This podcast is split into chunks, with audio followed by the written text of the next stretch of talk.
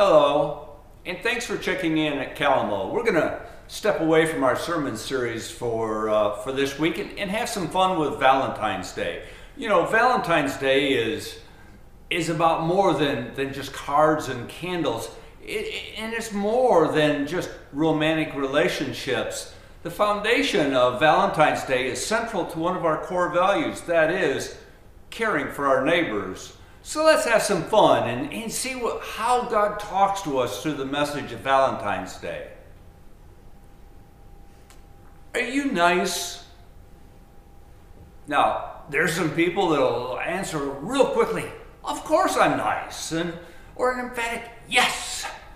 And then there'll be some of us that have to take a moment and kind of think about it and say, well, I'm not sure if I'm really nice or, you know, or, and I know I'm not sure when I've ever been asked if I was nice. Um, but you know what? I find it interesting. My wife put a, a, bumper sticker on the back of her car and it, it says, just be nice. You know, and, and when I read something like that, I, I need to stop for a moment and, and, and consider how that suggestion or command would change how I believe or behave or, or describe how I behave. You know, or if I took that to the next step, how would that change how I behave? You know, on the surface, it might seem just a little shallow, you know, uh, lacking this deep theological or philosophical message. Or maybe just a little silly or childish, like the, the Pollyanna movie. But then, you know, when I think about it for a minute, I realize the incredible impact this simple message could make in our world today. You know, Valentine's Day is in just a, a few days. And, and in my mind, the, the, the words just be nice kind of encapsulate the meaning of Valentine's Day, or at least one of them. You know, it, it could well be one of those little sayings on one of those little candy hearts, you know, those little I guess they're sugar, but those little candy hearts that we used to hand out when we were kids in school. And so let's let's open with this question and consider what does Valentine's Day mean to you? For, for many of us, you know, Valentine's Day brings back some pleasant childhood memories. You know, being in school and it's kind of like a, a party atmosphere and we, you pasting together some Valentine's Day cards and, and then you pass them out and then sharing and eating candy. Of course, that's always great, you know. And, and all of this is surrounded in this general atmosphere of happiness and, and kindness and, and of course as a kid, no, no schoolwork, you know, that's just kind of kind of nice. But you know, life is far too serious for us grown adults to spend any time on such silliness, right? And so, before we look into this silliness, let's take a moment and look at the history of Valentine's Day. Now, Valentine's Day is, is an ancient festival or, or celebration beginning about the third century. And it has both Christian and Roman roots. And one of the ancient traditions point to one or more of the priests in the early church called Saint Valentine. There's two, three, or four of them, you know, that are kind of in the midst of time. You know, in, in one tradition has Saint Valentine uh, being martyred for ministering to Christians being persecuted by the by the Romans. Um, an, another uh, one has a, a Saint Valentine who was martyred for doing marriages for the Christian shoulder, soldiers that were serving in the Roman army.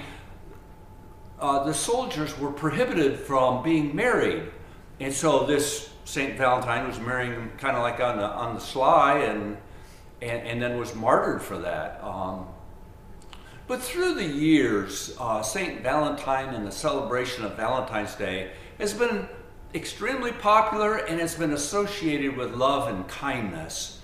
And so, as we fast forward to today, Valentine's Day is a popular cultural celebration. And although its roots are in the action of a priest, today it's, uh, in, at least in my mind, is typically not celebrated as a Christian holiday. You know, it's evolved to be more centered on romance and love and affection and even more so since I was a little kid in elementary school, right? And so we have things like gifts like cards and, and chocolate and flowers, a special meal. Those are the kinds of ways that we celebrate Valentine's Day today. So let me ask this discussion question. Kind of think about this. How do you celebrate Valentine's Day? Well, let's turn to how Valentine's Day helps us with our calling as Christians. So, Valentine's Day was centered on love. You know, that's kind of like how it started and, and actually where it is today. But lo- love is one of those terms that we, we all use, but yet it's hard to pin down just exactly what it means because, quite frankly, it, it, it means so many different things, and so many, depending on the situation, depending on the person. Now, the Greeks used three words for love. They used eros, agape, and philia. And those meant a physical love, a self sacrificing love, and then a brotherly love. The Hebrew used uh, Hebrew Hebrew word used in the Bible was chesed, or pronounced roughly like that, chesed, and, and that name could mean steadfast love, devotion, loyalty, faithfulness, and mercy. Those kinds of thoughts. And so when Jesus was asked which one of the 600 plus laws that the, the early uh, Hebrews were following at the time, he was asked which ones were the greatest. Well, he responded, You shall love the Lord your God with all your heart and with all your soul and with all your mind this is the greatest and first commandment. And the second is just like it. You shall love your neighbor as yourself. And on these two commandments hang all the law and all the prophets. Jesus' second command for us brings us back to Valentine's Day and my wife's bumper sticker. You shall love your neighbor as yourself. You know, we're not talking about romantic love or self serving love or physical love. Rather, we're talking about a caring love, a self sacrificing love, a love that it doesn't benefit us, rather, it benefits our neighbor or perhaps a stranger, someone else who is struggling or in need of some kind. So it's, it's just like my wife's bumper sticker says just be nice. Maybe, maybe someone's having a bad day or, or they just got some bad news. You know, a friendly smile might be all they need at that moment. Or maybe when somebody cuts us off in traffic or, or steals that great parking spot on a, on a rainy day, windy day like, like today, um, maybe they're, they're preoccupied with, with something they're struggling with. Um, and so, our closing thought for today is just be nice, right? It's how we are called to treat those around us. And Happy Valentine's Day. And that brings us up to our prayer challenge. And take that five minutes each day. I know, I know life is busy and crazy and chaotic, and there's always something going on. But but think about ways that you can just be nice, right?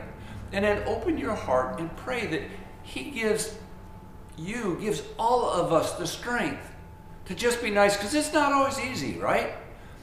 And then feel his overflowing peace and joy that comes to us from doing as he asks, doing as he commands us to do, living the way that he wants us to live. And whatever you do, talk with God often. I hope that you found this message to be helpful. If you'd like to like some more information, please reach out. You can put a comment in the chat box for this post. You can call or text me at 517 588 8415, or you can always use the Kalamo Digital Connection Card at calamochurch.org forward slash connect dash with dash Kalamo. Let us know what you think, or let us know how we can help. And now, if you would please pray with me. Dear Heavenly Father, we thank you for Valentine's Day, for that excuse to just be nice. And Lord, we pray that, that you reveal the awesome power and presence of the Holy Companion to help us just be nice every day of the year. We pray these things in Jesus' holy name. Amen. I'm your neighbor Jerry, pastor at Kalamo Church. Have a great day Have a great week, and bye for now.